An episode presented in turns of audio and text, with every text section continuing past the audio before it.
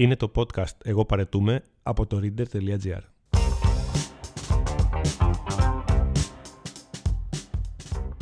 Εγώ παρετούμε. Άνω και κάτω τελεία. Ιστορίες μικρής, καθημερινής γκρίνιας με τον Γιώργο Μιλωνά.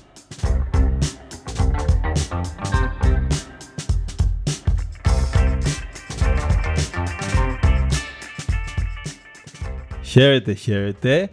Για να μας ακούτε αυτή τη στιγμή δεν έχει πέσει κάποιος ε, μετεωρίτης, έχει μπει το 2024. Αυτό είναι το πρώτο επεισόδιο της νέας χρονιάς του Εγώ Παρετούμε και δεν θα είναι ένα συνηθισμένο επεισόδιο γιατί έχουμε την πρώτη καλεσμένη ever σε επεισόδιο podcast. Χρήστο μου, πώς νιώθεις γι' αυτό; Εξαιρετικά. Χαίρομαι πάρα πολύ για την εξέλιξη του podcast. Και εγώ χαίρομαι. Και θα κάνω ένα πάρα πολύ μικρό intro πριν περάσουμε ε, και παρουσιάσουμε την καλεσμένη μας. Θα πούμε ότι σχετίζεται με ένα άτομο ε, από την pop κουλτούρα. Όχι, όχι, όχι ένα τυχαίο άτομο από την pop κουλτούρα. Δηλαδή αν η pop κουλτούρα είχε ένα ίσον αυτή τη στιγμή θα ήταν αυτό το άτομο. Κάνει η φίλη μας ε, Νέβη, κουνάει το κεφάλι της ε, θετικά. Ε, κάθε φορά στο επεισόδια ε, τα προηγούμενα συνηθίζουμε με τον Χρήστο να κάνουμε μια μικρή αναφορά σε κάποιο κόλλημά μας ε, που μέσα στην προηγούμενη εβδομάδα. Και το άτομο το οποίο έχει, είναι, είναι πρώτο τέλος πάντων ε, σε αυτές τις αναφορές μας είναι η Taylor Swift. Και ναι κυρίες και κύριοι, δεν σας παρουσιάζουμε την Taylor Swift. Όχι, δεν, δεν έχουμε φτάσει ακόμα σε αυτό το επίπεδο του podcast. Θα γίνει και αυτό. Το μόνο που λείπει βασικά για να συμβεί αυτό είναι απλά να ε, μιλάμε και αγγλικά. Σας παρουσιάζουμε όμως ό,τι πιο κοντά έχουμε στην Ελλάδα σε Taylor Swift. Την κυρία Μικαέλα Πανηγυροπούλου, τη διοργανώτρια των θεματικών πάρτι της Taylor Swift στην Ελλάδα. Γιατί πήγα να πω Μικαέλα μου στην Αθήνα, αλλά ήδη είδα για Θεσσαλονίκης και για διάφορα άλλα πράγματα από όλε τι περιοχές που θα μας πεις. Καλώς όρισες, συγγνώμη που σε κράτησα τόση ώρα χωρίς να μιλάς πίσω από ένα μικρόφωνο και να, να σκέφτεσαι πότε επιτέλους θα μου δώσεις το λόγο. Ε, Καλώς όρισες λοιπόν. Καλώς σας βρήκα. Χαιρόμαστε πάρα πολύ που μας κάνεις ε, ποδαρικό. Και θέλουμε να μάθουμε τα πάντα για σένα, για την Taylor και αυτή τη σχέση σας. Αρχικά να πω ότι το ότι είμαι ο πιο κοντινός άνθρωπος στην Ελλάδα στην Taylor Swift μεγάλη τιμή, έτσι. Ξεκάθαρα. Είσαι, παιδί μου, είσαι, είσαι, γιατί να σου πω κάτι. Όταν γκουγκλάραμε και κάπως έτσι ξεκινήσαν όλα με το Γιάννη, τον φίλο που κατέβηκε πριν και συνάδελφο για να σε γνωρίσει, γιατί έχεις φάνη εδώ πέρα, χαμός γίνεται.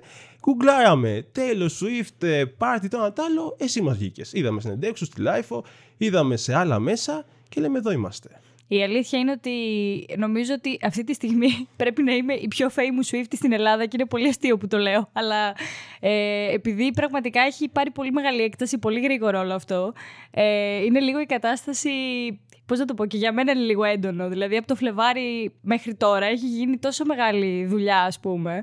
Και από όλους. Και έχουν ενδιαφερθεί πολλοί άνθρωποι να μιλήσουμε γι' αυτό. Εννοείται ότι φταίει πρώτα η Taylor, έτσι. OK, okay, έχει βάλει και αυτό το χεράκι της. Αλλά να μην αμφισβητούμε και τη δική σου προσπάθεια και το πόσο έχει συνεισφέρει σε όλο αυτό. Σίγουρα. Ε, γενικά το δουλεύω πάρα πολύ γιατί το ξεκίνησα από το community, αλλά θα τα πούμε και αυτά στη συνέχεια. Να σε αφήσω να, να δώσεις τη ροή στην κουβέντα. Ωραία. Οπότε, Απλά για όσους δεν μας έχουν ακούσει όλα τα επεισόδια που δεν θα υπάρχουν τέτοιοι άνθρωποι, που θα είναι η πρώτη φορά ακροατέ σήμερα, αποκλείεται. Να πούμε τέλος πάντων ότι εγώ δεν ήξερα Taylor Swift, αγνοούσα την ύπαρξη. Ήξερα βασικά το ονοματεπώνυμό της. Αν μου έβαζες, ναι, μη με, μη με δεις, Μικαέλα, μου συγγνώμη γι' αυτό. Στο ε, τσάκι ήμουν. ήξερα, δεν την ήξερα την κοπέλα. Ήξερα ότι ε, είναι μια γνωστή pop τραγουδίστρια Αμερικανίδα, ούτε καν μπορεί να νόμιζα ότι είναι Βρετανίδα. Ε, και αν μου έβαζες random ε, φωτογραφίες να αντιστοιχίσω, δεν θα το έβρισκα. Δεν ήξερα το πρόσωπο. Για κάποιο λόγο, ναι, δεν, δεν είμαι πάρα πολύ περήφανος γι' αυτό αυτό. Έχω χάσει λίγο την επαφή μου ε, με την pop κουλτούρα, την σύγχρονη και τη σύγχρονη μουσική και δεν θα μπορούσα να αντιστοιχίσω. Παρ' όλα αυτά, γίνεται κάτι τώρα λίγο η Δήμητρα, λίγο ο Γιάννης, λίγο ο Χρήστος. Η Δήμητρα είναι η κοπέλα μου, ο Γιάννης είναι ο αδελφός μου. Ο Χρήστος είναι εδώ ο αγαπητός μας κύριος Λόλος. Κάτι χαζοκουβέντε Taylor Swift, το ένα τραγούδι από εδώ, το άλλο από εκεί, λίγο το TikTok, λίγο YouTube παλιά με Kanye West, λίγο ντοκιμαντέρ, λίγο ίσως το πιο σημαντικό βίντεο που μας οδήγησε εδώ ήταν εκείνα τα βίντεο στους κινηματογράφους της Αθήνας που προβάλλονταν οι Ε, απ- όχι, δεν είναι από το Eras Tour. Από το Eras Tour είναι. Είναι η, ομα... η ταινία του Eras Tour. Η ταινία λοιπόν το Eras Tour, το Eras Tour είναι η περιοδία που κάνει εδώ και λίγους μήνες και συνεχίζεται και θα έχει στην Ευρώπη ε, τους επόμενους μήνες η Taylor Swift. Ε, μ, είδαμε κάποιες κοπέλες με, το, με την κοπέλα μου τη Δήμητρα να, χω- να έχουν σηκωθεί μπροστά από την οθόνη του σινεμά και να χορεύουν σε ένα πολύ περίεργο στυλ κάποια τραγούδια της Taylor και να παραλυρούν και να γουστάρουν πάρα πολύ τη φάση της συναυλίας. Και οπότε λέμε τι είναι αυτό το πράγμα, το ένα έφερε το άλλο, ακούσαμε 5 hit, είδαμε 5 YouTube videos, ε, ντοκιμαντέρ, συνεντεύξεις και αρχίζω να μαθαίνω, γιατί ο Χρήστος ήξερε ήδη, ότι αυτό το πράγμα το οποίο ζούμε με Taylor Swift είναι κάτι πάρα πάρα πάρα πολύ μεγαλύτερο από εμάς και κάπου εκεί γκουγκλάραμε, ε, βρήκατε μιλήσαμε, εμένα. σε βρήκαμε και σε καλέσαμε εδώ για να μας πεις αρχικά δύο, πολύ, δύο πράγματα για σένα. Δηλαδή, ποια είσαι, Μιγαέλα μου, με τι ασχολείσαι, εκτός από την Taylor Swift. και Αυτό μετά θα βγούμε στο Ποια είναι η ψητό. Μικαέλα Πανηγυροπούλου που ακούγεται πολύ βαρύγδουπο, αλλά δεν έχω να πω κάτι πάρα πολύ συγκλονιστικό. Ε, ε, ε, ναι, όχι το όνομα σου. Έκανες καριέρα πάντως με αυτό το όνομα σίγουρα. Ισχύει, έτσι. ναι, τελείως αυτό είναι. Και σκέτο Μικαέλα και σκέτο Πανηγυροπούλου, πόσο μάλλον με αυτό το συνδυασμό. Γενικά νομίζω το, το Πανηγυροπούλου εμένα μου αρέσει πάρα πολύ, αλλά έχω φάει πάρα πολύ bullying για το Πανηγυροπούλου. Γιατί ξέρεις, το, είσαι για τα πανηγύρια, ε, κάνεις μόνο για τα πανηγύρια, το οποίο το ακούμε πάρα πολύ συχνά, ξέρεις, και σε σχόλια από κάτω. Οκ. Αλλά εμένα δεν με πειράζει καθόλου. Τύπου το, το χαίρομαι πάρα πολύ. Ε, δεν θες να σου πω και της μαμάς, γιατί σε συνδυασμό είναι Πες ακόμα το, πες το, καλύτερο. φτιάξε μας ακόμα Της περισσότερο. μαμάς είναι Παλαβοζίδου, είναι Πω. τέλειο. Κοίτα, εγώ θα κρατήσω το festive του πράγματος όμως. Άρα, μπράβο. Δεν είναι μια γιορτή αυτό από μόνο του. Ε, βέβαια. Ε, βέβαια. Επίσης, να πω ότι επειδή είπες πριν δεν είχες ψάξει πολύ Taylor Swift και τέτοια, τώρα που γνωριστήκαμε ήρθε η ώρα να γίνει Swift ή Die Hard όμως. Κοίτα, ναι, θα φτάσω σε εκεί, αλλά ήδη δηλώνω Swift, ρε παιδί μου. Α. Ε, Με, με πολύ ελάχιστες γνώσεις, αλλά είμαι, είμαι φαν αυτού, εις- αυτού του κοριτσιού, αυτής της κυρίας, αυτή τη star εκεί έξω. Είμαι φαν και προσπαθώ να μάθω όσο περισσότερα μπορώ. Νομίζω ότι μετά τη συνέντευξη θα έχεις μάθει πολύ περισσότερα. Είμαι σίγουρος. Είμαι έτοιμη γι' αυτό. Οπότε εσύ, Μικαέλα, για πες μου. Γενικά, εσύ με τι ασχολείσαι, σπουδάζεις, δουλεύεις κάπου. Τι κάνεις στην καθημερινότητά σου, βασικά. Γενικά θα πω έτσι μια πολύ γενική κατάσταση των πραγμάτων. Οκ. Γιατί έχω κάνει πολλά πράγματα. Είναι αυτό που δεν ξέρεις από πού να πιαστείς, που λέμε και κάνεις 100 πράγματα ταυτόχρονα. Ε, κουνάω και τα χέρια μου και προσπαθώ να μην, κου- να μην κουνήσω το μικρόφωνο. ε, λοιπόν, ουσιαστικά έχω σπουδάσει παιδαγωγικά. Έχω τελειώσει Ωραία. στο Πανεπιστήμιο Δυτικής Αττικής Βρεφών Πιακόμος. Ε, έχω τελειώσει ραδιόφωνο στον Αντένα, το σεμινάριο που έχουν με το ραδιοφωνικό παραγωγό. Μμμ. Και παράλληλα δουλεύω πολλά χρόνια εστίαση, δουλεύω ως μακιγιέζ. Ωραία. Οπότε, ας το πάμε στα πολύ, πολύ, πολύ αρχικά. Α πούμε τώρα ότι υπάρχει μία ή ένας ακροατής, γιατί αποκλείεται να είναι παραπάνω, που δεν ξέρουν ποια είναι η Taylor Swift. Μπορείς σε μία πρόταση, άντε δύο βία, να μου πεις ποια είναι η Taylor Swift. Η μουσική βιομηχανία. Τελεία. Εκεί. Πω. Τελείωσε. Ε, Χρήστο, τουτ σούριασα λίγο. Πραγματικά να δεις. OK, OK. Πα- Πάμε λίγο μια, σε μια πιο ευρεία εκδοχή. Βέβαια. Εκεί μπορώ να, να αναπτύξω κιόλας. Πάμε σε, σε δύο παραγράφους. Γενικά θεωρώ ότι είναι ένας άνθρωπος πολυεργαλείο. Παρ' όλα αυτά δεν ανοίγεται πάρα πολύ πέρα από τις τέχνες της. Τι θέλω να πω. Ε, θα ασχοληθεί με τη μουσική της, θα ασχοληθεί με κινηματογράφο, αλλά πάλι στα πλαίσια της μουσικής της και όχι κάτι έξτρα. Δεν είναι γενικά από τους καλλιτέχνες που θα πούνε «Α, ωραία, πάρτε και αυτό το κραγιόν από μένα», ας πούμε. Οκ. Όλη της την επιτυχία και όλα τα στα- χρήματα και αυτά τα έχει βγάλει όλα καθαρά από την τέχνη της και από τη μουσική της. Μμμ. Το οποίο εγώ το θαυμάζω απίστευτα, γιατί είναι από τους λίγους καλλιτέχνες που το έχουν κάνει. ίσως και η μόνη βασικά που έχει βγάλει πραγματικά όλη τη τη φήμη και όλα της τα χρήματα από τη μουσική της. Οκ. Ε, γενικά εμείς τη λέμε mastermind, γιατί ασχολείται πραγματικά με όλα, είναι involved σε όλη τη διαδικασία. Δεν είναι αυτό που λέμε εγώ κάνω το κομμάτι μου και από εκεί και πέρα τα αναλαμβάνουν όλα οι υπόλοιποι και τσουλάει.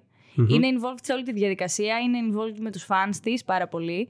Ε, γενικά δεν ξέρω αν θα μπορούσα να τη χαρακτηρίσω με μία λέξη, γιατί είναι πολλά πράγματα μαζί. Αλλά νομίζω ότι αυτό που είπα πριν, η μουσική βιομηχανία είναι το νούμερο ένα. Κυριολεκτικά νομίζω ότι είναι η μουσική βιομηχανία αυτή τη στιγμή. Ωραία, και τώρα απλά να προσθέσω εδώ πάλι για τον έναν ή μία που δεν ξέρει. Τώρα μιλάμε για την ε, pop star που το περιοδικό Time ανέδειξε ως ε, πρόσωπο της χρονιάς.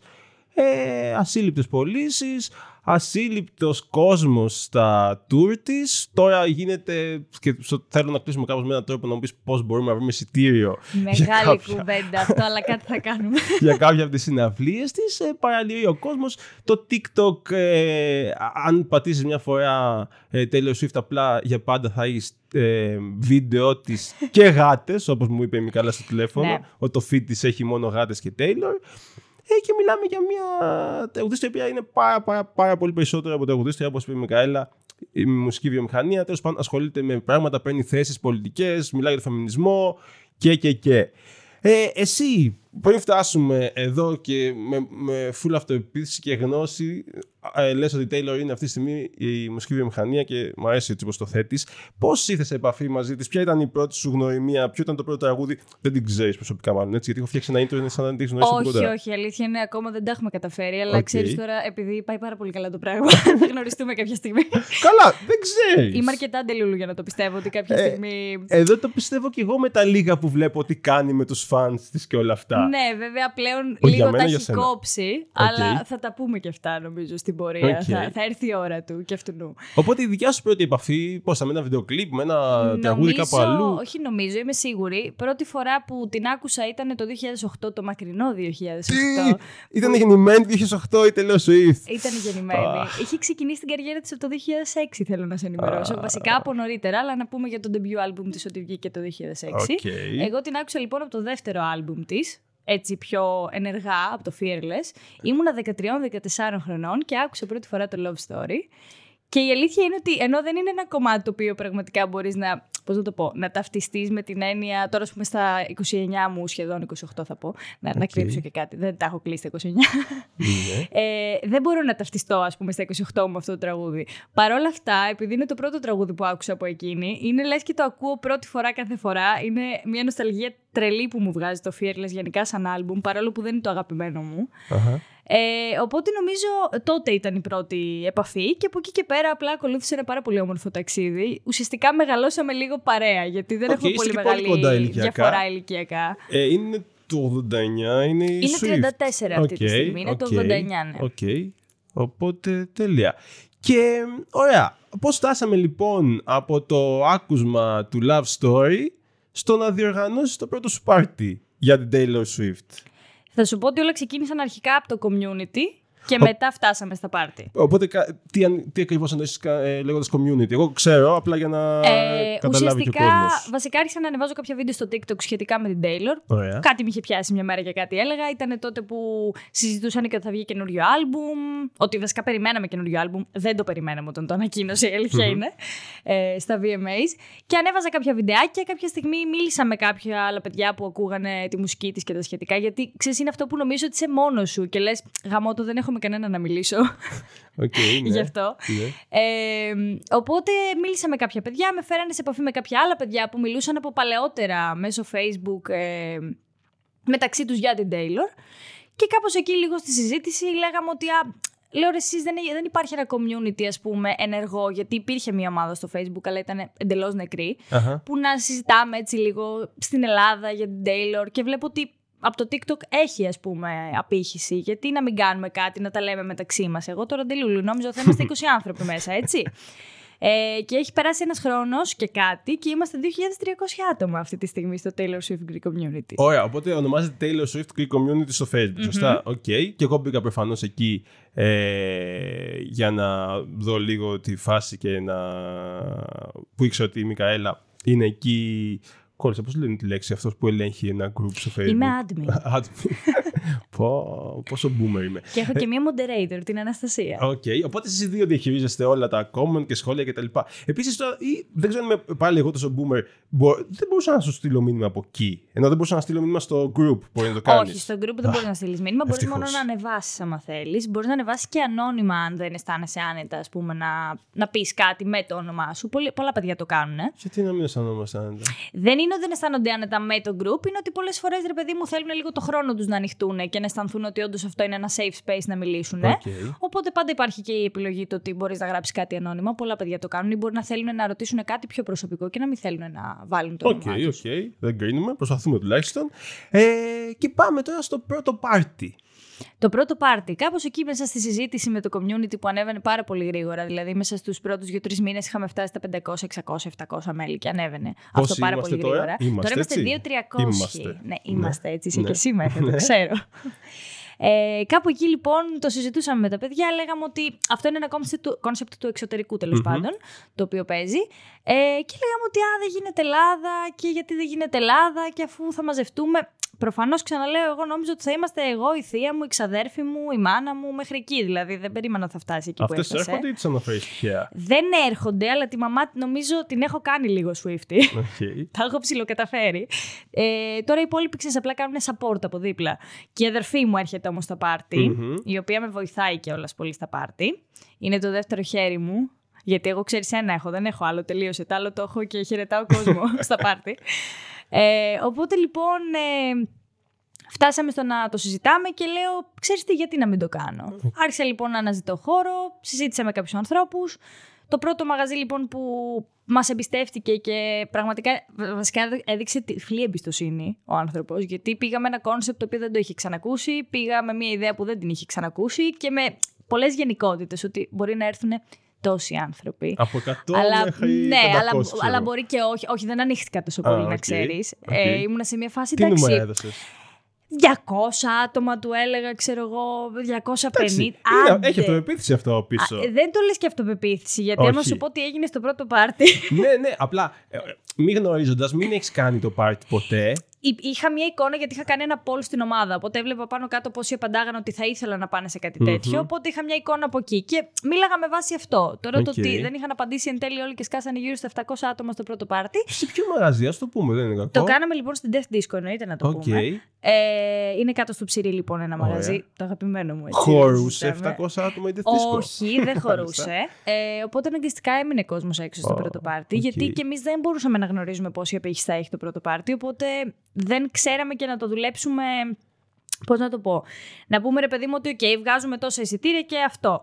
Από τα επόμενα πάρτι λοιπόν ξεκινήσαμε να δουλεύουμε μόνο με προπόληση. Οπότε από εκεί και πέρα κυλούσε λίγο καλύτερα το πράγμα. Α, νομίζω ότι δηλαδή το να πάρεις ένα εισιτήριο για ένα πάρτι που οργανώνει η Μικαέλα για την Taylor Swift είναι σχεδόν εξίσου δύσκολο με το να πάρεις ένα για το Eras Tour. Δηλαδή και κάτι τέτοιο Εντάξει, συμβαίνει. είναι λίγο πιο δύσκολο να πας στο Eras Tour. Οκ, ναι. λίγο, μη φανταστείς, δεν είναι, μη, μη σου περάσει από το μυαλό.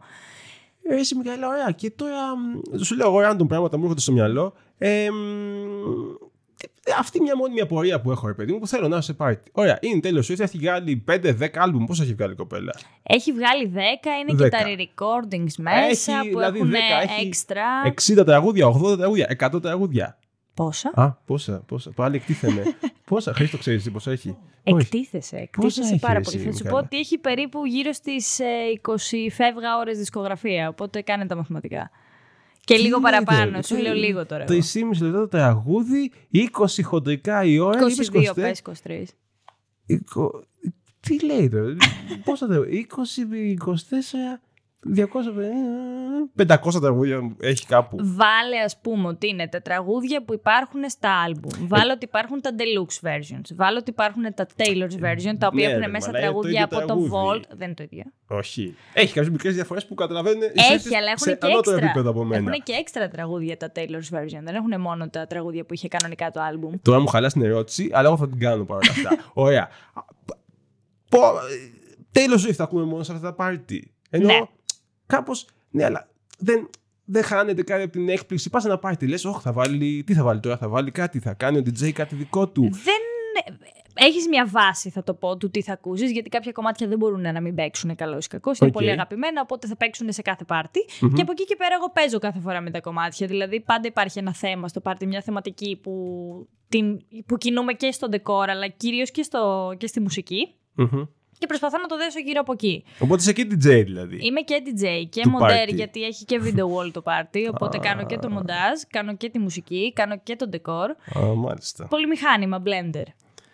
Ε, ωραία. Πάμε τώρα. Εγώ με το φίλο μου. Πότε είναι το επόμενο σου πάρτι; Το επόμενο είναι τώρα στη Θεσσαλονίκη, στο άλλο Ναι. μαγαζί που συνεργάζομαι στο 8ball. Είναι στις 14 Ιανουαρίου και μετά το Φλεβάρι θα το πάμε πάλι για Αθήνα. Ωραία. Γιατί στα ενδιάμεσα έχω και ένα στην Πάτρα, οπότε το οποίο δεν θα σας πω ακόμα γιατί δεν έχω την ακριβή ημερομηνία. Κάτσε εσύ, Μικαέλα. Κα- Πότε, πότε κάνει πάρτι για την Taylor Swift. Αυτό δεν είναι fix, προσπαθώ να το κάνω σε μια λογική... Σε... μια λογική απόσταση του να μην το βαριούνται, του να μην πέσω εγώ κάτω από την κούραση, γιατί όπως είπα τα κάνω όλα μόνη μου. Οπότε είναι ακόμα και αυτά που φτιάχνω για ντεκόρ ή για δωράκια που τους δίνω είναι όλα χειροποίητα, τα περισσότερα δηλαδή. Προσπαθώ να είναι χειροποίητα. Οπότε συνήθως είναι ανά δύο-τρει μήνες σε κάθε πόλη και στα ενδιάμεσα βάζω και τα. Άρα μπορεί να σου βγαίνει εσένα ένα το μήνα; Κάπως έτσι. Ωραία. Λοιπόν, με τον Χρήστο Λόλο, άκουσε τι κανονίσαμε Χριστά. Η 14 Γενάρη είπε η Μικαέλα. 13 Γενάρη εμεί οι δύο ανεβαίνουμε πάνω. Ανεβαίνουμε στη Θεσσαλονίκη. Θα μας φιλοξενήσουν εκεί κάτι φίλοι που έχουμε. Θα έχω κανονίσει όλα, παιδιά. Ε, ξέρετε ποιοι είστε. Ε, και θα έρθουμε στο Party Taylor. Δεν έχουμε ξαναπάει. Έχει πάει σε Party Taylor Swift της Μικαέλα. Να έρθετε και στο 8 είναι μαγικά γενικά. Έχει πολύ ωραίο χώρο. Είμαι και στο booth μου εγώ πάνω. Το ευχαριστούμε πάρα πολύ. Δώσ' μας λοιπόν Μικαέλα μου πέντε οδηγίες ρε παιδί μου. Ένα, ένα οδηγό για εμάς που δεν... Που πες ότι αγαπάμε τη Swift και ξέρουμε πέντε πράγματα ο Χρήστος 15 τι πρέπει να έχουμε μαζί μας, πώς πρέπει να έχουμε ντυθεί, πώς πρέπει να έχουμε προετοιμαστεί ψυχολογικά; Δώσε μας πέντε μπουλετάκια με πράγματα που θα πρέπει να ξέρουμε γι' αυτό. Δεν υπάρχει αρχικά να πω συγκεκριμένο ντύσιμο που θα έπρεπε να έχετε. Mm-hmm. Παρ' όλα αυτά μπορείτε να ντυθείτε όπως θέλετε. Εμείς πολλές φορές ντυνόμαστε, βάζουμε και outfit σχετικά με τα album της Taylor. Χτίζουμε έτσι ωραία outfit. Εγώ ντύνομαι και σαν την Taylor πολλές φορές στα πάρτι, γιατί προφανώς δεν μπορώ. Εγώ ζω, ζω το όνειρό μου τώρα, έτσι το καταλαβαίνεις. Ναι, ναι, ναι. Είναι η μόνη περίπτωση να βάλω αυτά που θέλω να βάλω. Ε, γενικά πολύ glitter θα πω εγώ, να βάλετε λίγο γκλιτεράκι έτσι να το τσιμπήσετε. Ωραία. Ωραία είναι και να έρθετε βασικά με όρεξη για χορό, full τραγούδι, full τραγούδι όμως και ίσως ένα μικρό tip, μία μικρή ασπίδα ίσως, ε, άμα, άμα δεν αντέχετε την πολύ φασαρία. Γιατί ε, πραγματικά τραγουδάνε πάρα πολύ δυνατά τα παιδιά. Ποιος ακούγεται περισσότερο, η Swift ή ε, η Εξαρτάται το τραγούδι, εξαρτάται αν είναι η γέφυρα του τραγουδιού που έτσι εκεί δίνουμε λίγο περισσότερη ένταση, λίγο πόνο στο τραγούδια τη. Ε, αλλά γενικά δεν ξέρω πώς το κάνουν. Ακόμα και όταν λιγοστεύει ο κόσμος μέσα στην ώρα που περνάει το πάρτι, γίνονται πιο δυνατά τα πράγματα. Δηλαδή ακούς πιο έντονα τον κόσμο. Το, το riff από το Cruel Summer είναι το, αυτό που γίνεται ο πανικός. Το riff από το Cruel Summer γίνεται χαμούλης. Ε, γενικά βασικά υπάρχουν κάποια τα οποία είναι standard. Το All Too Well, ας πούμε, δεν υπάρχει περίπτωση να μην ανατριχιάσεις. Θα σου πω είναι το αγαπημένο μου. Η μεγάλη ε, version. Το δεκάλεπτο. Το δεκάλεπτο προφανώς δεν είμαστε τίποτα χαζούλιδες. Ε, Όπα, συγγνώμη Θα σε εξετάσω μετά. Α, εντάξει, δεν ξέρω τώρα. Ξέρω λίγο τη φάση με τον Γκίλενχαλ ε, και έβαλα το δεκάλεπτο. Δεν μπορώ να ακούσω το μικρό πια. Και εντάξει, είναι ωραίο, ρε παιδί μου. Τι να κάνουμε τώρα. Ακόμα και το βίντεο κλιπ που στην ουσία δεν δείχνει και κάτι, είναι ωραίο. Είναι short film κιόλας. Δεν είναι και ακριβώς βίντεο κλιπ. Να είναι πάρα και, πολύ ωραίο. Και γενικά ο στίχος της είναι σεναριακός, ρε παιδί μου. Φτιάχνει εικόνες, βλέπεις πράγματα ωραία κτλ. Σταματάω γιατί δεν, πραγματικά δεν έχω ιδέα ακόμα και αν φιλοδοξώ να γίνω Swift στο μέλλον. Ε, μην εκτεθούμε. Ε, ωραία, με, με, με βλέπεις τώρα εδώ. Φοράω ένα καρό που κάμισο λοιπόν, Μικαέλα μου, για να, να δώσω μια εικόνα στον κόσμο και φοράω και ένα χακί παντελόνι. Ο φίλος με εδώ, ο Χρήστος, φοράει ένα pullover με ρίγες από μέσα ένα τζιν ε, πουκάμισο και ένα τζινάκι από κάτω. Ωραία, άρα εσύ είσαι στο Evermore σου και εδώ ο άνθρωπος είναι στο 1989 ή στο Midnight. Είναι, είναι ανάμεσα. Μας έχει κατατάξει λοιπόν ήδη με καλά με βάση τα άλμπουμ τη θέλει Και ερχόμαστε λοιπόν έτσι μετά τη δουλειά, όχι τη δουλειά, είμαστε στη Θεσσαλονίκη, στα φιλαράκια μας που μας έχουν φιλοξενήσει και λέμε, ήπιαμε μια μπυρίτσα. Δεν περνάμε και από το 8 ball, το είπες. Από το 8 ball. Οπότε φτάνουμε κάπου στις 12.30. Οπότε έχει έρθει κάπως ο κόσμος. Τι ώρα ξεκινάνε τα πάρτι; Ε, στο 8 Ball ξεκινάμε λίγο νωρίτερα. Συνήθως ξεκινάμε γύρω στις 9.30 ας πούμε. Και μέχρι πόσο πάει χοντρικά; Πάει μέχρι τις 3 το πρωί. Τέλεια. Πάμε, έχουμε στο peak λοιπόν του πάρτι εμείς. 12. Και ανοίγει η πόρτα. Και μπαίνουμε εμείς οι δύο. Ειλικρινά, με το χέρι στην καρδιά θα μας κοιτάξει περίεργα ο κόσμος. Θεωρώ ότι δεν υπάρχει περίπτωση να σας κοιτάξουν περίεργα, γιατί γενικά οι Swifties είναι ένα πάρα πολύ loving fandom και είμαστε πολύ open με όλες τις ηλικίες, όλους τους ανθρώπους. Γενικά δεν κρίνουμε καθόλου. Αρκεί να υπάρχει αγάπη, αποδοχή και να μην υπάρχουν γενικά άσχημα βλέμματα. Δηλαδή, αν έρθει κάποιος μέσα και αρχίζει να κοιτάει τα παιδιά περίεργα και τα παιδιά θα αντιδράσουν. Ναι. Αλλά γενικά όσο υπάρχει αγάπη και σεβασμός και δεν υπάρχει αυτό που λέμε να κοροϊδεύουμε τον άλλον που περνάει καλά. Γιατί είμαστε και λίγο έξτρα, δεν θα πω ψέματα. Δηλαδή, λίγο, έτσι, λίγο έξτρα, ας πούμε. Τι σημαίνει έξτρα; Θέλω να πω αυτό. Φωνάζουμε πολύ, ah, τραγουδάμε okay, πολύ, ναι. φοράμε τα outfit μας. Το, το ζούμε λίγο, ρε παιδί μου, όταν πηγαίνουμε στα πάρτι. Οπότε, αν κάποιος δεν έχει πρόβλημα με αυτό, δεν έχουμε πρόβλημα κι εμείς με εκείνον. Οκ. Okay. Ωραία, κοίτα, εγώ χαίρομαι πάρα πολύ με όλα αυτά που μου λες και σιγά σιγά μπαίνω δύο στον κόσμο των Swifties περισσότερο. Ε, τώρα, μην σου λέω ψέματα, τώρα βλέποντας όλα αυτά που γράφονται και τη, τη χαρά σου και τον ενθουσιασμό σου, σκέφτομαι τώρα εγώ ότι άμα σηκώσει τον πήχη της έχει κάποιους στίχους τατουάζ ε, Taylor Swift. Ότι σίγουρα στο προσκεφάλι της υπάρχει μια αφίσα από κάποιο άλμπουμ. Ε, μέσα στην καθημερινότητά σου σε επηρεάζει, επειδή πρέπει από τον τίσιμο στα πάρτι και όλα αυτά. Ε, Πώς έχεις επηρεαστεί, ξέρω εγώ, από, τη συγκεκριμένη, από το συγκεκριμένο pop φαινόμενο; Αρχικά θα σου πω ότι νομίζω ότι δεν πρέπει να σκάω σχετικά με Taylor Swift. Θέλω να πω ότι νομίζω ότι όλοι μου οι φίλοι με συχαίνονται πλέον.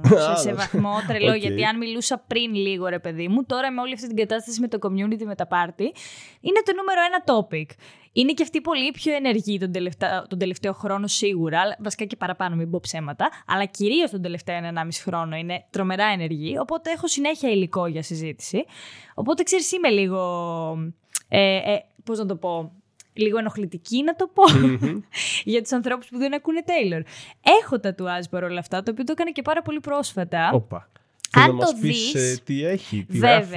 αν το δεις δεν γράφει κάτι. Δεν θα Οκ. το καταλάβεις ότι είναι τατουάζ σχετικό με Taylor Swift, γιατί το έχω κάνει έτσι λίγο κρυμμένο. Αχα. Έχει να κάνει με ένα στίχο της. Το σύνδεσαμε και με ένα σχέδιο που ήθελα εγώ να κάνω. Θα στο δείξω τώρα εσένα για να το, για να το χαρίσει. Πολύ ωραία, δεν καταλαβαίνω. Βέβαια, θα στα πω εγώ τώρα. Κάποιο για να τα easter egg ακούσουν. είναι. Βέβαια, Οπ, οπ, οπ. έτσι. Με ακούσατε έτσι, ξέρω Ε, πράγματα εγώ τώρα, όχι αστεία. Το έχω πάρει από το στίχο I once was poison ivy but now I'm your daisy που είναι από το Don't Blame Me στο Reputation Στο Reputation βέβαια. που είναι από τα πολύ αγαπημένα άλμπουμ. Κάνω όπως ξέρω, το Reputation το ξέρω, δεν ξέρω όμως το Το τραγούδι, μην περιμένουμε το μπερδευόμαστε. Reputation τώρα το Taylor's version ακόμα βράζει, το περιμένουμε Οκ. να βγει. Ε, οπότε το έδεσα κάπως έτσι, το έδεσα και με πράγματα που μου αρέσαν, έχει και κάτι λεβάντες από το Lavender Haze, θα κάνω και τρία αστεράκια για το Speak Now που είναι το αγαπημένο μου άλμπουμ, οπότε το έδεσα κάπως έτσι. Άμα είσαι ε, Swiftie μέχρι το κόκαλο και βλέπεις ότι το τατουάζ μπορεί να καταλάβεις κάτι. Θεωρώ ότι αν θέλεις να το καταλάβεις, δηλαδή θέλω να πω Οκ. αν θέλεις να το σκεφτείς, μπορείς να το καταλάβεις. Okay. Σκοπός μου ήταν να το καταλαβαίνω κυρίως Για εγώ σένα. και από εκεί και πέρα να είναι ένα πολύ ωραίο σχέδιο το οποίο αν θα το δει κάποιος να πει ότι α, ωραίο το τατουάζ ας πούμε, χωρίς να πεις κατευθείαν α, καλησπέρα Taylor Swift. Και τώρα σε πάω στο άλλο, σε αυτό το ότι η Swift αποκαλείται μητέρα, ξέρω εγώ, από τις fans της και είδα ότι στην ουσία και στο group ε, αποκαλούν εσένα μητέρα. ναι. Ε, τι, τι, τι φάση, τι παίζει με όλο αυτό; Είμαι μανούλα κι εγώ τώρα σε 2.300 παιδιά κουνέλα. Οκ. Ε, λοιπόν, ας ξεκινήσουμε από την Taylor OK. αρχικά στο γιατί τη λέμε μαμά. Ε, νομίζω ότι είναι ο τρόπος που έχει συμπεριφερθεί και εκείνη απέναντί μας λίγο. Είναι λίγο μαμαδίστικη η συμπεριφορά. Ο τρόπος που έχει ε, αγκαλιάσει τους φαν της. Αυτό που σου έλεγα πριν, ότι είμαι αρκετά delulu να πιστεύω ότι μπορεί να τη γνωρίσω κάποια στιγμή. Παρόλο που πλέον δεν κάνει τα πράγματα που έκανε στο παρελθόν, γιατί είναι λογικό. Μιλάμε για άλλο μέγεθος φήμης πλέον. Εννοείς σε σχέση με τους fans της; Ναι, ας πούμε είναι από τους καλλιτέχνες που δεν έκανε ποτέ πληρωμένα meet and greet. Τα meet and greet που έκανε πριν και μετά τις συναυλίες της ήταν εντελώς δωρεάν. Διάλεγε εκείνη τους ανθρώπους ή η ομάδα της, ας πούμε, είτε από τα social είτε άτομα που απλά περνάγανε καλά στις συναυλίες και τους πηγαίνανε πίσω για να τη γνωρίσουν, ας πούμε. Είτε πριν είτε μετά το show. Και μετά ουσιαστικά έκανε κάποια secret sessions όπου πάλι διάλεγε fans εκείνη. Τους παίρνανε από μια τοποθεσία και τους πηγαίνανε στο σπίτι της, τους έψινε Το κουλουράκια. σπίτι της, το έχω τελαθεί και εγώ το έχω ακούσει αυτό, έχω τελαθεί τώρα. Ναι, εντάξει. και ακούγανε πρώτη φορά το καινούριο της άλμπουμ, ας πούμε, Ναι. εννοείται χωρίς κινητά, χωρίς τίποτα. Όλα αυτά τους τα παίρνανε από πριν. Γιατί εντάξει, καλό ή κακό μπορεί να Αυτοί οι άνθρωποι γινόταν κάτι ζουν ή leak. έπαθαν κάποιο έμφραγμα με τον Ζούνε, συνέφερα. έχω μερικούς στα social, η αλήθεια είναι. Ε, εγώ δεν θα ζούσα προσωπικά. δηλαδή, νομίζω με το που την έβλεπα απλά θα σοριαζόμουν. Δεν ξέρω δηλαδή αν μπορεί να γίνει αυτό το meet and greet. Ε, πλέον η αλήθεια είναι ότι στο Eras Tour δεν το κάνει και είναι Αχα. και λίγο λογικό γιατί είναι τρεις ώρες και το show. Είχε και η μαμά της κάποια θέματα υγείας, οπότε νομίζω ότι είναι και αυτό λίγο μέσα ότι δεν θέλει να έρχεται σε επαφή με πάρα πολύ κόσμο. Οκ.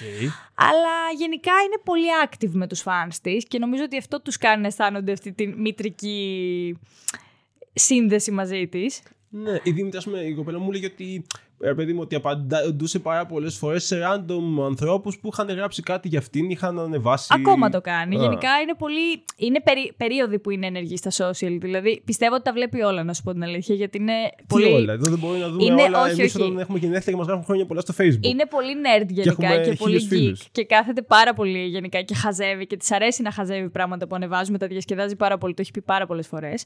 Ε, οπότε γενικά ό,τι δει που της αρέσει πάρα πολύ, ξέρεις, πατάει ένα comment. Παθαίνει ο άλλος μετά 47 εγκεφαλικά από ναι. το comment, αλλά δεν το σκέφτεται νομίζω αυτή εκείνη την ώρα ή νομίζω ότι γελάει, να σου πω την αλήθεια. Σε φάση είναι από πίσω από το κινητό και είναι χι, χι, χι, χι.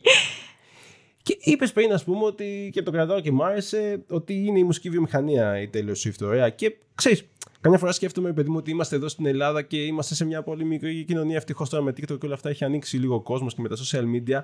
Και πολλοί, όπως εγώ δεν ήξερα, ας πούμε, μπορεί να μην έχουν επαφή, ρε παιδί μου, και να τους φαίνεται υπερβολικό. Και όλα αυτά που λέμε και ότι εσύ κάνεις party και ότι όλο αυτό που κάνουμε αυτή τη στιγμή είναι κάτι, είναι κάτι αξιοσημείωτα από την άποψη ότι μιλάμε για κάτι το οποίο είναι μεγάλο, ρε παιδί μου, μας ξεπερνάει κατά πολύ. Ε, Παρ' όλα αυτά δεν είναι η πρώτη φορά προφανώς που υπάρχει κάποιο φαινόμενο τραγουδιστή εκεί έξω.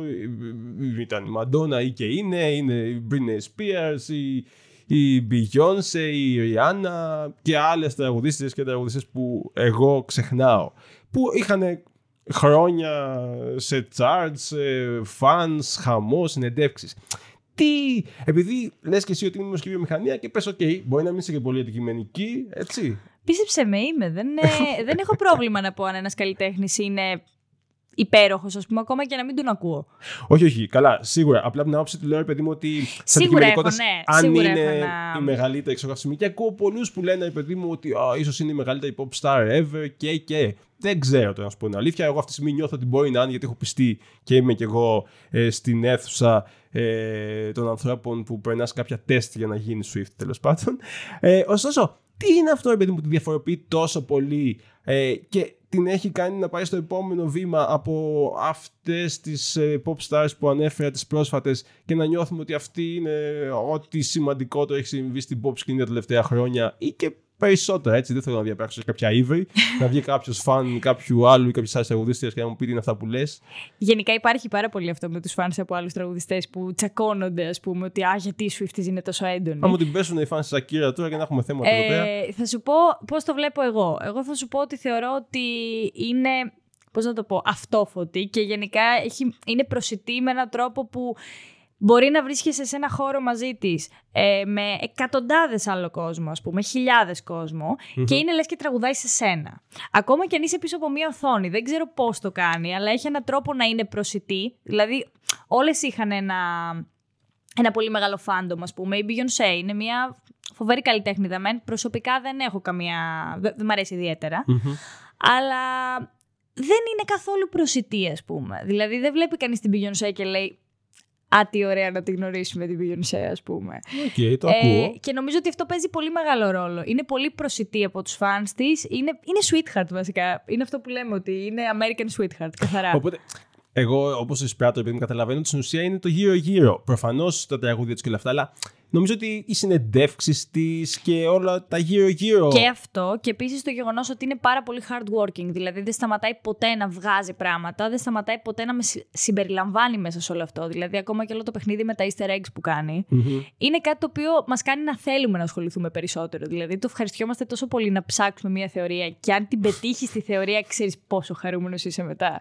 Να έχεις βρει μια ημερομηνία που θα βγάλει κάτι. Να έχεις βρει, ξέρω εγώ, στίχους από κάποιο τραγούδι ότι «Α, είναι τραγούδι» ας πούμε αυτό. Μπορεί να έχει πει κάτι σε ένα λόγο που έχει βγάλει κάπου, ας πούμε, και να είναι στίχος τραγουδιού. Και να πεις, Εμένα αυτό μου θυμίζει στίχο, ας πούμε, και μετά να είναι όντως στίχος.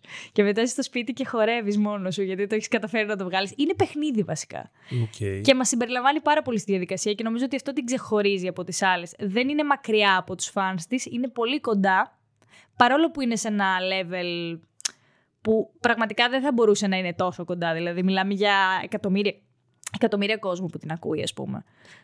Ε, Επίσης, επειδή μου νιώθω με όλα αυτά τα που βλέπω και εγώ τελευταία, ότι, ότι κάπως αποτελεί και ένα φεμινιστικό σύμβολο, ένα σύμβολο ισότητας, γιατί λέει και η ίδια ιστορίες και στα ντοκιμαντέρ που έχω δει, άσχημα περιστατικά που τους έχουν συμβεί και γενικά ψυχώνει. Θυμάμαι ότι είχε πάρει και πολιτική θέση για να στήριξε τον αντίπαλο μιας ε, κυρίας που ήταν ε, να, να ψηφιστεί σε κάποια, σε κάποια πολιτεία της Αμερικής ε, η οποία υποστήριζε πάρα πολύ δεξιές θέσεις και η SWIFT είπε ας πούμε ότι okay, πάμε να ψηφίσουμε ας στηρίξουμε την άλλη πλευρά και ταυτόχρονα έβαλε από ό,τι καταλαβαίνω τον εαυτό της σε ένα τεράστιο ρίσκο του να χάσει πάρα πολύ κόσμο ας πούμε Παίζει όλο και αυτό, έτσι. Σίγουρα. Ε, μέχρι μία ηλικία δεν ασχολούταν πάρα πολύ με τέτοια πράγματα. Δεν ασχολούταν. Δεν μιλούσε πολύ για κάποια πράγματα. Γιατί είχε την εικόνα του Α, είμαι ένα καλό κοριτσάκι, κάθομαι, τραγουδάω, χαιρετάω, γεια σας, μια χαρά. Ε, από ένα σημείο και μετά νομίζω ότι και εκείνη μπούχτησε με την κατάσταση και με το πώς συνέβαιναν όλα τα πράγματα γύρω της. Οπότε άρχισε να μιλάει λίγο περισσότερο. Πάλι όμως είναι, είναι πολύ συγκεκριμένα τα πράγματα που λέει. Εγώ το εκτιμώ πάρα πολύ ότι δεν μιλάει για τα πάντα, γιατί δεν θεωρώ ότι όλοι οι άνθρωποι πρέπει να μιλάνε για τα πάντα και δεν περιμένω έναν celebrity να μου πει, ας πούμε, Α, ξέρεις τι, για τον πόλεμο, ας πούμε. Περιμένω να το πούνε ακτιβιστές και άνθρωποι που έχουν όντως βάση. Θέλω τους πολιτικούς να μιλήσουν γι' αυτό. Δεν θέλω την Taylor Swift και τη Selena Gomez, πούμε, να μου μιλήσουν. Mm-hmm. Καταλαβαίνω ότι έχουν μια πάρα πολύ μεγάλη πλατφόρμα από τη μία και θα μπορούσαν να πούνε κάτι. Πόσο όμως αυτό που θα πούνε έχει πραγματικά ουσία μερικές φορές. Τώρα, όσον αφορά το φεμινισμό, νομίζω ότι έχει μιλήσει πάρα πολύ για τα... όλες τις δυσκολίες που περνάμε γυναίκες και από τη μεριά της μέσα στη μουσική βιομηχανία το πόσο μεγάλη διαφορά έχει η αντιμετώπιση που έχουν στους άντρες στη μουσική βιομηχανία και απέναντι στις γυναίκες, γιατί θα χρησιμοποιήσω κάτι που είχε πει σε μια συνέντευξή της. Υπάρχει πολύ διαφορετικό λεξιλόγιο για τους άντρες και τις γυναίκες μέσα στη μουσική βιομηχανία. Και γενικά θα το πω εγώ. Δηλαδή, κάνει ο άντρας κάτι, ας πούμε, είναι στρατηγικό. Κάνει η γυναίκα κάτι, είναι. Ε, πώς να το πω, προμελετημένο, ας πούμε. Έχει μία άλλη χρειά το πράγμα. Ναι. Ε, ένας άντρας μπορεί να κάνει react σε κάτι, η γυναίκα μπορεί να κάνει μόνο overreact σε κάτι. Ναι. Αν ένας άντρας γράψει την εμπειρία του με μια γυναίκα, ας πούμε, και με μια σχέση που είχε, λένε Αχ, τον γλυκούλη, ας πούμε, πω, πω γράφει για τα συναισθήματά του. Αν μια γυναίκα κάνει το αντίστοιχο, λένε πω, πω γράφει συνέχεια για τους συντρόφους της, ας πούμε, πω, πω η τρελή. Ναι. Ναι. Είναι τελείως διαφορετικός ο τρόπος που αντιμετωπίζεται ο ένας με τον άλλον και είναι πολύ σημαντικό ότι το συζητάει αυτό και έχει γράψει αρκετά σχετικά με αυτό. Δηλαδή, έχει γράψει το The Man που το θεωρώ το νούμερο ένα πάνω σε αυτό πώς θα ήταν, ας πούμε, ότι αν ε, ήταν άντρας, θα ήταν ο άντρας αυτή τη στιγμή. Δεν θα καθόταν κανένας να την ρίξει, ας πούμε. Και όλα αυτά τα χρόνια της έχουν κάνει πάρα πολύ άσχημο πόλεμο, είτε για την, ε, για την εικόνα της, είτε για το πόσους άντρες ε, είχε, ας πούμε, το οποίο σιγά το νούμερο κιόλας, ας πούμε, που mm. συγκλονιστήκανε. Λες και άλλες δεν είχαν τον έναν μετά τον άλλον. Α; Και ναι, προφανώς αν ήταν ένα άντρα. Okay, έτσι. Προφανώς θα ήταν πρώτος μάγκας και θα λέγανε. Άνα, μπράβο. Αν ήταν άντρα, θα λέγανε. Γιατί να έχει μια σταθερή σχέση. Είναι player, είναι ωραίος. Είναι πάρα πολύ ωραίος. Αλλά αυτή τι είναι; Μην την πω τη ναι, λέξη. Ναι. Εκείνη και το 34, πρέπει ότι θα κάνει παιδιά κτλ. Αυτό που το πας, ότι πάντα είναι η συζήτηση. Σκεφτόμαστε δυστυχώς ε, ακόμα όλοι τι θα, πότε θα κάνει παιδιά, θα κάνει παιδιά, ναι. θέλει να κάνει παιδιά, δεν θέλει να κάνει παιδιά, γιατί δεν μπορεί να κάνει παιδιά; Ναι. Γιατί πρέπει να συζητάμε, ας πούμε, αυτό; Ή, ας πούμε, ακόμα και το πιο απλό θα σου πω, το οποίο συμβαίνει, συμβαίνει στην κοινωνία μας. Βλέπεις, ας πούμε, μια μάνα να ασχολείται με το παιδί της, δεν λέει κανείς κάτι. Βλέπεις ένα μπαμπά να ασχολείται με το παιδί του και λένε Αχ, τι καλός μπαμπάς που είναι. και λες, συγγνώμη, μαζί δεν το κάνανε. δηλαδή, δεν, αυτό που λένε Α, βοηθάει στι δουλειέ του σπιτιού ο πατέρας, ας πούμε. Και λες, βοηθάει ή συμμετέχει. Ε, εντάξει, τώρα όλα αυτά που λες είναι ένα επιπλέον podcast. Είναι, είναι τέλειο όμως. Κατα... Μου δείχνεις να καταλάβω, ρε παιδί μου, στην ουσία ότι τέλο θα ασχολείται με καθημερινά πράγματα mm-hmm. που θα πρέπει να ασχολούμασταν όλοι. Και ευτυχώς έχει φωνή διπλής. ε, και, και μπορεί, ρε παιδί μου, να, να, να, να, πάει παντού. Σίγουρα. Και μιλάει και πάρα πολύ για τα δικαιώματα της LGBTQ κοινότητας. Ναι. Τουλάχιστον στο πλαίσιο που μπορεί και θέλει να μιλήσει. Έχει κάνει άπειρα donate σε οργανισμούς είτε αφορά την LGBTQ κοινότητα και γενικά κάνει πάρα πολλές φιλανθρωπίες για τις οποίες ούτε μιλάει ποτέ, ούτε φωνάζει, ούτε τίποτα. Ε, το θεωρώ πολύ όμορφο αυτό και νομίζω ότι είναι και ένας λόγος που την υποστηρίζουμε πάρα πολύ γιατί όντως κάνει πράγματα και δεν τα κάνει για το Θεαθήνε, ας πούμε. Ωραία. Θα κάνω λιγότερο σοβαρή τη συζήτησή μας τώρα. Έχεις κάποια ομάδα στο NFL που υποστηρίζεις; Ε, μπορεί. Μπορεί. Τώρα πρόσφατα μπορεί να μου έτυχε. Δεν θέλει να μας πεις. Εγώ δεν θυμάμαι καταρχήν ονόματα από άλλε ομάδες. Γιατί δεν ξέρω που είναι. Θέλω μόνο αυτή την ομάδα ξέρω. Εγώ να δεις. Πώς τη λένε, εσύ. Χρήστο μου, πώς θυμάσαι εσύ πώς λένε αυτή την ομάδα; Α, δεν ξέρει, όχι. Ε, μπορεί, μπορεί να είναι η Chiefs, δεν ξέρω. Δηλαδή Chiefs. δεν είναι Kansas Chiefs. Kansas ναι, κιόλα. Ναι, ναι. Ωραία, προσπερνάμε, δεν χρειάζεται να πούμε κάτι. Έτσι, όχι, απλά λέω εγώ ρε παιδί ναι. μου. Δεν είναι. Μιγάλα μου, τόση ώρα πούμε, που εδώ σε έχω απέναντί μου και τα λέμε έτσι ωραία. Χρησιμοποιείς πολλές φορές το πρώτο ενικό τι μου είπε η Τέιλορ. Δεν είπες μου, είπε εντάξει. Δεν έχουμε φτάσει τόσο τελούλου κατάσταση. Όχι, όχι, δεν είμαι τόσο τελούλου, εντάξει. Αλλά παιδί μου, ότι ένα πολύ βιωματικό χαρακτήρα δίνεις σε όλα αυτά που λες, σαν να τα έχετε ζήσει παρέα κτλ. Όπως βλέπω το κάνουν ε, οι fans της ε, σε όλο τον κόσμο. Όμως θέλω να μάθω, την έχεις δει live όντως ποτέ; Η αλήθεια είναι ότι δεν τα έχω καταφέρει. Okay. Ε, ήθελα πάρα πολύ να πάω στο Reputation Tour, αλλά δυστυχώς δεν τα κατάφερα. Πότε Μετά, έγινε αυτό; Το Reputation Tour τώρα Μη με πιάσει αδιάβαστη. Α, δεν είναι το- μου δεν είναι το έρχεται- προτελευταίο. Όχι, είναι, Οκ. είναι το τελευταίο της tour βασικά που έκανε Οκ. και μετά είχε ανακοινωθεί το Loverfest. Δεν ξέρω τώρα γιατί δεν μου ήρθε η ημερομηνία και αισθάνομαι πάρα πολλές τύψεις. Θα το κόψω, μη στεναχωριέσαι. λοιπόν, ναι. Το Reputation Tour λοιπόν ήταν το τελευταίο tour που έκανε. Και μετά υπήρχε το Loverfest, το οποίο ακυρώθηκε λόγω κορονοϊού. Αχα. Οπότε πάλι δεν μπόρεσα να πάω γιατί το φάγαμε. Και μετά τώρα έχει το Eras Tour, στο οποίο θα πάω φυσικά. Όπα, όπα. Λοιπόν, να πούμε εδώ τώρα ε, με συμπληρώνω προφανώς και με διορθώνεις. Ε, ξεκίνησε από τις Ηνωμένες Πολιτείες, πήγε Λατινική Αμερική, τώρα πάει Ασία, κάτι Ιαπωνίες, Έχει ναι, Σιγκαπούρες εκεί στο κτλ. Τόκιο είναι και σε αυτά. Και άνοιξε ο καλοκαίρι, πολύ Ευρώπη. Έχει πολύ Ευρώπη. Πρώτη φορά που βάζει τόσο show στην Ευρώπη. Νομίζω ότι φοβόμασταν ότι τύπου δεν θα βρούμε ποτέ εισιτήριο. Είχαμε τρελό φόβο ότι δεν θα ανακοινώσει πολλές Σε πόλεις. ποια πόλη θα πας, Μικαέλα μου; Εγώ είχα πολύ μεγάλη επιτυχία στα εισιτήρια και θα σου πω τώρα για να γελάσεις και εσύ μαζί μου. Θα πάω στο Λονδίνο, αλλά δεν θα πάω στο Λονδίνο μία φορά. Θα πάω στο Λονδίνο δύο φορές. Θα πάω και τον Ιούνιο και τον Αύγουστο. Τι λέει εσύ Χριστό εδώ πέρα, θα μας πουλήσεις το ένα για μας δηλαδή να πάμε. Σε παρακαλώ, δεν μπορώ. Μην μου λες τέτοια τώρα. Θα πας. θα πάω τρεις φορές βασικά να σου πω την αλήθεια. Όπα, γιατί; Ε, σε κάλεσε και η ίδια. Τώρα θα, θα μου σου το πω, πετάξει όχι, θα σου πω τι γίνεται. Μπήκα να κλείσω εγώ ένα εισιτήριο, ας πούμε, για Λονδίνο. Έκλεισα τον Ιούνιο, μια χαρά. Μετά Οκ. βοήθησα πάρα πολλά παιδιά από τον group να κλείσουμε εισιτήρια και αυτά και νομίζω ότι το κάρμα μου το επέστρεψε πίσω. Κάρμα, έτσι δεν λε τυχαίε Γιατί, λέξεις. έτσι, έτσι, δεν λέω τυχαία. Ε, οπότε μπήκα να κλείσω εισιτήρια για κάποιους φίλους. Τους κλείνω για το closing night τότε που ήταν 17 Αυγούστου που λέγαμε ότι ήταν το closing night της Ευρώπης. Και λέω, μου πετάει και κάτι δύο έξτρα εισιτήρια, γιατί είχα μπει από πολλούς υπολογιστές εννοείται. Ε, και λέω εντάξει, να τα κλείσω κι εγώ τώρα, μιας και μου τα πέταξε, ας πούμε. Κλείνω και δύο εισιτήρια. Και μετά η φιλενάδα λέει, ξέρεις τι, δεν είναι 17 του μηνός το closing night, ας βάλω άλλες δύο ημερομηνίες, η γλυκούλα. Οπότε εγώ μετά δεν ήθελα να χάσω το closing night και μπήκα και στις 20 και έκλεισα. Είμαι πάρα πολύ χαρούμενος για σένα, ζηλεύω κιόλας. Αλλά ε, μου, έχει γίνει μια έκρηξη στον εγκεφαλό μου. Έχει πετάξει πάρα πολλά πράγματα που δεν κατάλαβα. Δηλαδή, closing night. Εσύ έκλεινες για άλλους. Ξέρω ότι δεν έχεις βίσμα ή νομίζω ότι δεν έχεις βίσμα. Δεν να έχω, κλείσεις. όχι. Αλλά τι, για- γιατί να μην μπω εγώ να κλείσω ένα εισιτήριο για μένα και να ζητήσω από σένα, εκτός αν δεν έχω χρόνο; Θα σου πω αρχικά, επειδή όπως είπαμε είμαι η μαμά του group, οπότε Σωστά, προσπαθώ να sorry. βοηθήσω όλα μου τα παιδάκια. Ε, Απλά γιατί να θέλουν βοήθεια, ενώ ποια είναι η γιατί είναι διαδικασία; λίγο δύσκολο, δύσκολο, δεν είναι ακριβώς δύσκολο. Απλά, παράδειγμα, κάνεις, υπάρχει ένα, μια διαδικασία. Κάνεις, ας πούμε, sign, in, οτα- sign up βασικά. Όταν ε, βγάζεις τις ημερομηνίες, σε ποιες πόλεις ενδιαφέρεσαι να πας, και από εκεί και πέρα σου έρχονται κάποιοι pre-sale κωδικοί. Μπορεί να σου έρθει κανένας, μπορεί να σου έρθουν και 10, ας πούμε. Ε, από εκεί και πέρα, με το- αυτόν τον pre-sale κωδικό που σου έρχεται για τη συγκεκριμένη πόλη, ανοίγει μια ημερομηνία, ας πούμε, ότι την τάδε μέρα, τάδε ώρα βγαίνουν τα εισιτήρια και μπαίνεις μέσα να δοκιμάσεις. Δεν σου εγγυάται κανείς με τον κωδικό ότι θα πάρεις εισιτήρια. Οπότε, λίγο πολύ με όποιο κωδικό είχαμε, προσπαθούσαμε να βοηθήσουμε και τους υπόλοιπους να κλείσουν εισιτήρια. Τι λέει η Χρήστο, τι pre-sale κωδική που θα τους πάρεις και μετά μπορεί να μην πάρει. Κάτσε, κάτσε, κάτσε. Sorry, θα το, θέλω να το κάνω πάρα πολύ για να. αυτό. δηλαδή, ωραία. Εγώ λοιπόν πρέπει να κάνω sign up σε κάποια πλατφόρμα. Έπρεπε. Τώρα αντίο ζωή. Α, πάει, το χάσαμε. Όχι. Πρέπει να σου βρούμε από κάποιον άλλο κωδικό να έχει εισιτήρια. Θα δούμε τώρα. Ωραία, Κάπως θα το έπρεπε κάνουμε. κάποτε λοιπόν πριν το δύο ζωή να είχα κάνει sign up και να δηλώσω πόλεις, ούτε καν μία. Α, Για να αυξήσω τις πιθανότητές μου. Ναι, εννοείς. μπορείς να δηλώσεις και μία, μα είσαι τόσο brave, ας πούμε, και λες εντάξει, το έχω, ας πούμε. Ωραία, οπότε ε, δεν έχει κάποιο τραγούδι που λέγεται Brave. Όχι. Ωραία. Δεν έχει. Κάποιοι, νόμιζα ότι μόνο, τα αγγλικά που λες είναι μόνο τίτλοι των. ε, Όχι, αλλά το των κάνω δύο. συχνά, να ξέρεις. Ωραία.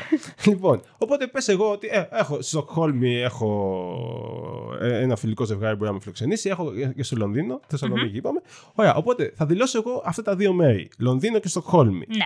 Και μπορεί να μην μου έρθει τίποτα πίσω, Ναι. να μην πάρω κανένα κωδικό ή να μου έρθουν πολλοί. Ναι, Τι μπορεί είναι να αυτό, σου ρε; έρθουν και οι δύο, ας πούμε. Σαν λαχνή για κάποια λοταρία. Είναι ουσιαστικά για να προσπαθεί να αποφύγει λίγο τα bots. Γιατί παίρνουν Α. πάρα πολύ και αγοράζουν, ας πούμε, σαν bots. Οπότε προσπαθεί να τα όσο πουλήσουν μπορεί, μετά. να, ναι, όσο Οκ. μπορεί να το κάνει minimize. Δεν γίνεται, γιατί φυσικά παίρνουν πάρα πολύ και κάνουν resell τα εισιτήριά της σε τρελές τιμές. Και γενικά γίνεται αυτό με πολλούς καλλιτέχνες. Απλά τη Taylor φτάνουν εξωπραγματικές οι Ε, τιμές. για πες ένα νούμερο. Έχω δει, ας πούμε, για nosebleed που είναι τα τέρμα πάνω-πάνω εξώστη που τη βλέπει σαν Playmobil, ας πούμε, Ναι. τόση. Το οποίο βέβαια και αυτό έχει την ομορφιά του, γιατί έχει τα βραχιολάκια που φωτίζουν, είναι πολύ ωραίο το show και από ψηλά η σκηνή είναι πανέμορφη. Ε, ας πούμε, έχω δει αυτά τα οποία ξεκινάνε από 50-60 ευρώ όταν τα αγοράσεις, ας πούμε, να φτάνουν μέχρι 4, 5, 6, 7, 8 χιλιάδες ευρώ. Ω. Όπα, κάτσε. Ε, Πάλι έκανα πάνω τα σοκ. Νόμιζα ότι ε, υπάρχουν εισιτήρια των 50 ευρώ. Νόμιζα ότι ξεκινάς κάπου 300-400 ευρώ. Όχι, αν θες Α. να κάτσεις, ας πούμε, κάπου ψηλά, υπάρχουν οκ. κάποια Απλά που να μπορείς είμαι να εκεί πας έτσι. γίνεται. Ναι. Ωραία. Οπότε, λοιπόν, παίρνεις αυτόν τον κωδικό που έχει γίνει η διαδικασία για να αποφευθεί ότι είσαι bot ε, και μετά πας στη φάση του να αγοράσεις το εισιτήριο. Αλλά τι, τι εννοείς ότι μπορεί και να μην το αγοράσεις; Κωδικούς παίρνουν περισσότεροι άνθρωποι από αυτά που είναι τα εισιτήρια διαθέσιμα. Δηλαδή, μπορεί να έχει, ας πούμε, εγώ σου λέω 70.000 εισιτήρια διαθέσιμα και οι κωδικοί να είναι διπλή ή τριπλή, ας πούμε, Οκ. που έχουν σταλθεί. Από εκεί και πέρα είναι θέμα τύχης, είναι θέμα τι θα προλάβεις, πόσο γρήγορος είσαι, πόσο γρήγορα ξέρεις να γράφει τα στοιχεία της κάρτας σου. Όντως τώρα. Ναι, και Γιατί εκείνη την γίνεται ώρα ταυτόχρονα. ξεχνάς. Τα στέλνουν ταυτόχρονα σε όλους. Στέλνουν τους κωδικούς και μετά σου λέει ότι, ας πούμε, αύριο στις 9 η ώρα, παράδειγμα, σου λέω το πρωί. 9 η ώρα, ώρα. Είπα ή Ελλάδας; Σου λέει αντίστοιχα της χώρας, ας πούμε, που είναι. Ότι- Δηλαδή, 9 η ώρα Γερμανία. Σε σένα μπορεί να είναι άλλη ώρα. Παίζει να είναι τύπου τρεις στα χαράματα.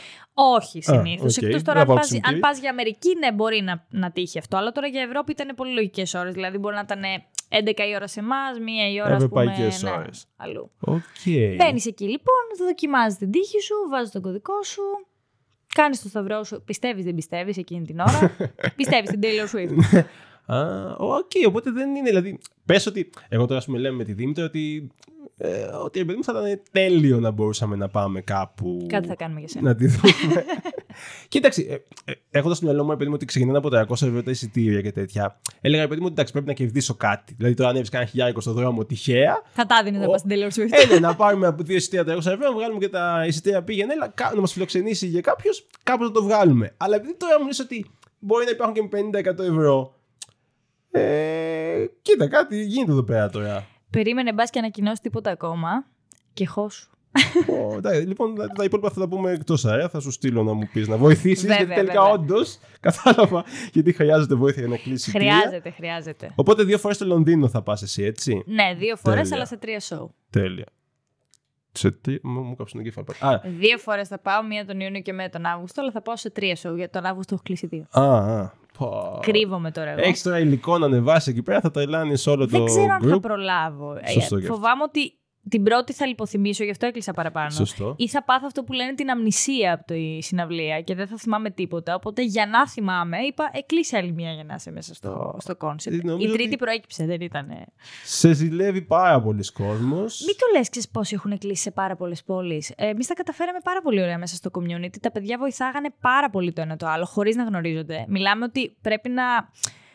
Αν κάποιος ήθελε να κάνει identity theft μέσα στην ομάδα, τους είχαμε δώσει οριακά τι να σου πω τώρα. Το ε9 μας, τα στοιχεία ταυτότητας κάρτας, και τα μοιράζαμε τώρα. Αριστερά δεξιά. Χαλάλι. Πηγαίναν τα λεφτά από κάρτα σε κάρτα, ξέρεις, κλείσε μου και εμένα. Γινόταν Ω. χαμός.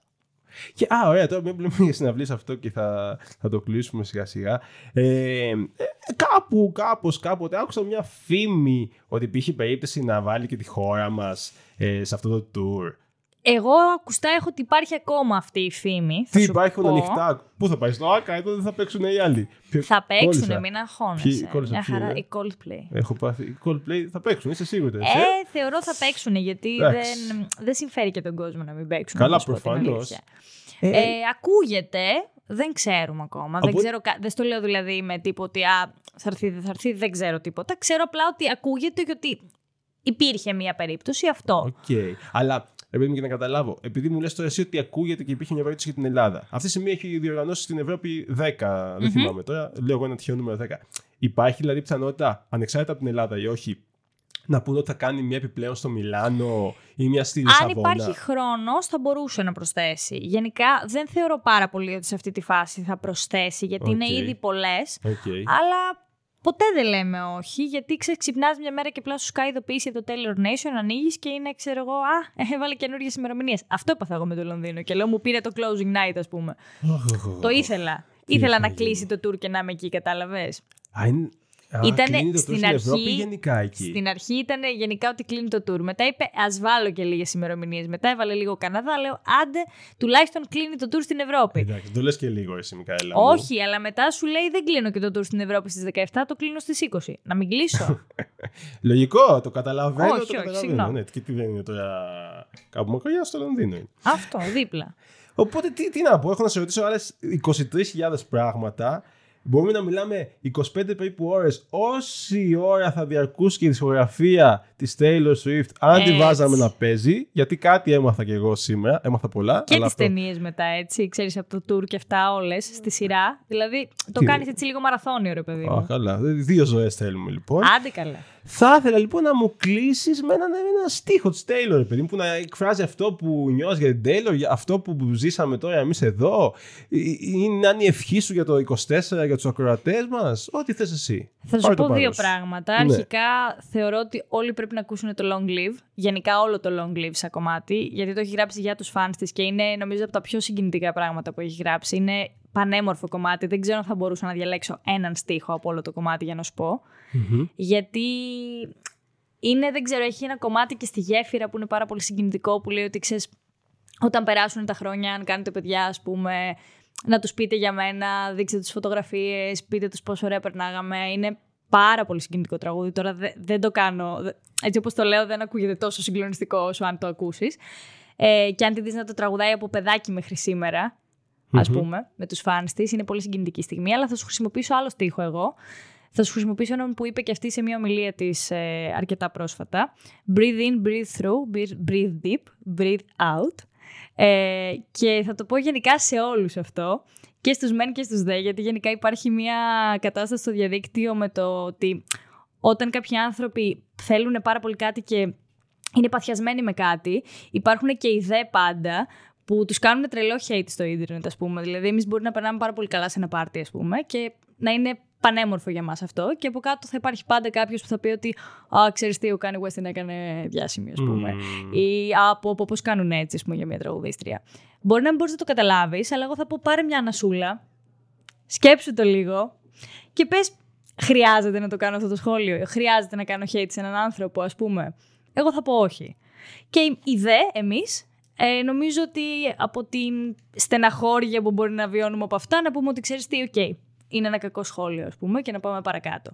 Γιατί μερικές φορές κάποιοι επηρεάζονται από αυτό πάρα πολύ και είναι λίγο άσχημο όλο αυτό που γίνεται στα social. Οπότε, σαν ευχή για το 2024, για να στο κλείσω, θα ήθελα να υπάρχει λιγότερη κακία γενικά στον κόσμο και να κάνουμε λιγότερο cancel τον κόσμο με το παραμικρό.